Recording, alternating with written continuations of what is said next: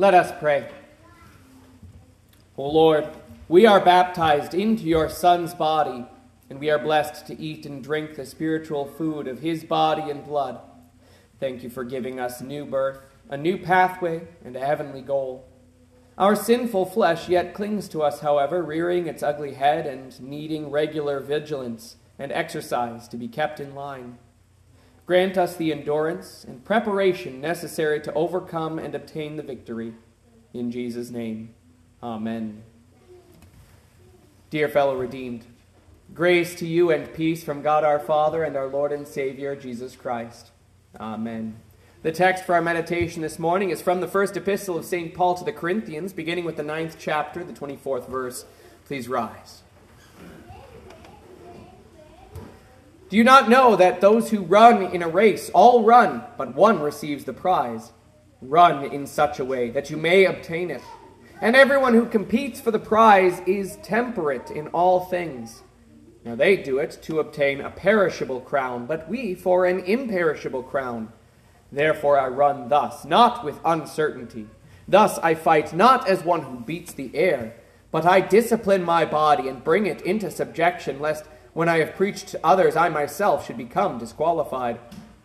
Moreover, brethren, I do not want you to be unaware that all our fathers were under the cloud, all passed through the sea, all were baptized into Moses in the cloud and in the sea, all ate the same spiritual food, and all drank the same spiritual drink for they drank of that spiritual rock that followed them, and that rock was Christ. But with most of them, God was not well pleased, for their bodies were scattered in the wilderness. These are your words, Heavenly Father. Sanctify us in the truth. Your word is truth. Amen. There are some who have the mistaken idea that Christians don't need to hear much about the law. We know we're sinners, goes the argument. And what we really need is the comfort of the gospel. Don't harp too much on sin. Well, let me question that first by saying if Christians don't need to hear much about their sin because they know it, shouldn't that argument also then go the same for the gospel? Christians know the gospel, so they don't need to hear it. Of course, that's absurd. Further, the idea that Christians don't need the law is called antinomianism, and it was put down by the reformers in the 16th century. In the formula of Concord, Lutherans confess because of fleshly lusts, God's truly believing, elect, and regenerate children need the daily instruction and admonition, warning, and threatening of the law in this life. But they also need frequent punishments, so they will be roused, the old man driven out of them, and they will follow God's Spirit. And if we will recognize when the law makes us uncomfortable, when it makes us squirm under its hot gaze, and then we confess our sins and return to the grace of Christ in the gospel, and there you see that for Christians, every function of the law drives you toward Christ. This is the thought behind our epistle today, where St. Paul teaches you that you need discipline for spiritual things. Under that theme, first recognize that complacency is not certainty. Knowing, as you do, that Christians are saved by grace, not by works, you might be resistant to the idea that you need to exercise or work. You know the message of the gospel, which gives you certainty of salvation on the basis of Christ's work, not on your uncertain works. Why would you want to mix in any of your own efforts? That's not what we're doing, of course. Paul says, Therefore I run thus, not with uncertainty.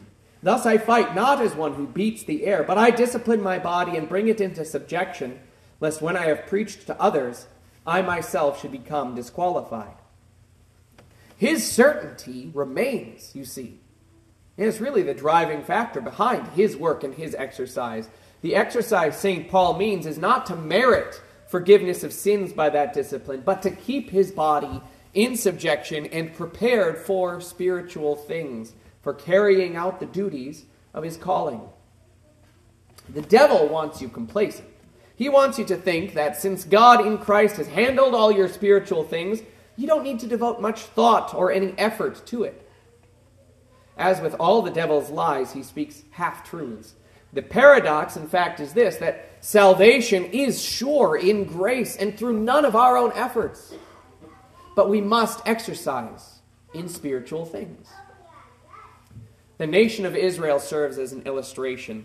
Like you, they received their sacraments, marking them as God's people. All were baptized into Moses in the cloud and in the sea. All ate the same spiritual food, and all drank the same spiritual drink. For they drank of that spiritual rock that followed them, and that rock was Christ. But with most of them, God was not well pleased, for their bodies were scattered in the wilderness. St. Paul is bringing up the same topic that St. John the Baptist preached on. Speaking to the Pharisees, John said, Therefore bear fruits worthy of repentance, and do not think to say to yourselves, We have Abraham as our father. For I say to you that God is able to raise up children to Abraham from these stones. The attitude of the Pharisees was one of self righteous complacency. But the history of their fathers and the history of humanity teaches them and you that complacency is not certainty. Israel, having passed through the Red Sea, having the blessings of God's food, being God's chosen people, nevertheless were still in danger of wandering from God's way if they were not attentive to the discipline and repetition of the law. After the conquest of the promised land, the generation who came in died, and the book of Judges says another generation arose after them who did not know the Lord, nor the work which he had done in Israel. For the, then the children of Israel did evil in the sight of the Lord and served the Baals And this tragic history is recorded also as a warning for you. All of Israel's errors are recorded as a warning to you. Even the sins of the apostles, for example, when Peter denied his Lord three times, are all recorded as warnings to you. As St. Paul says later in this same letter, therefore let him who thinks he stands take heed lest he fall. Even if you regularly come to the divine service, even if you are baptized, even if you receive the Lord's Supper every week, don't complacently believe you're covered. Faith that is not exercised or that is ignored is open to attack from the devil, and his attacks will not be as obvious as you may think. Instead, where your muscles of faith become weak, he will convince you that they are strong. He will change your focus.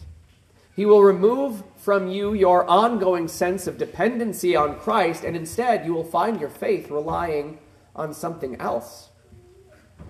Jesus' parable in our gospel illustrates exactly how this happens. Those who were hired first by the landowner, even though they knew exactly how much they would be paid, convinced themselves that they would receive more. They focused not on the word of their employer, but on their own perspective and their own efforts. And so they complained against the landowner, saying, These last men have worked only one hour, and you made them equal to us who have borne the burden in the heat of the day. The landowner rightly refocuses them on his gracious choice. Is it not lawful for me to do what I wish with my own things? Or is your eye evil because I am good? So, your exercise of faith is, in fact, to drive exactly toward certainty in Christ. Your exercise is, in fact, not ultimately your effort, it's what God, your heavenly Father, provides you. Solomon said in his Proverbs, My son, do not despise the chastening of the Lord, nor detest his correction, for whom the Lord loves, he corrects, just as a father the son in whom he delights. Jesus also discusses the way God's exercise of our faith comes upon us, mentioning various tragedies that have apparently senselessly befallen some others. And Jesus says, Do you think that they were worse sinners than all other men who dwelt in Jerusalem? I tell you, no. But unless you repent, you will all likewise perish. And that also tells us what our, repent, what our exercise truly is it's repentance. That is, turning to God and away from our sinful or self centered thoughts and ideas and actions, and then bearing fruit, showing love to our neighbor and to God. When you understand the way repentance is the center of your spiritual exercise, then you see why you need to keep receiving spiritual things. In saying that complacency is not certainty, I have stayed just shy of saying that the sacraments are no guarantee, and that is because they are precisely the guarantee. Yes, Israel received shadows of the sacraments and nevertheless fell away. And yes, I'm sure that you know people who were raised in the church only to fall away as adults. But there is no salvation apart from the means of grace. No one from Israel entered the promised land if he wasn't first baptized into Moses in the cloud and in the sea, or who hadn't eaten the same spiritual food and drunk the same spiritual drink. Apart from Christ who followed them as the rock in the wilderness, no one could have life. Jesus in the flesh told his disciples, I am the way, the truth, and the life. No one comes to the Father except through me. From the context, we know that coming to the Father means coming to life.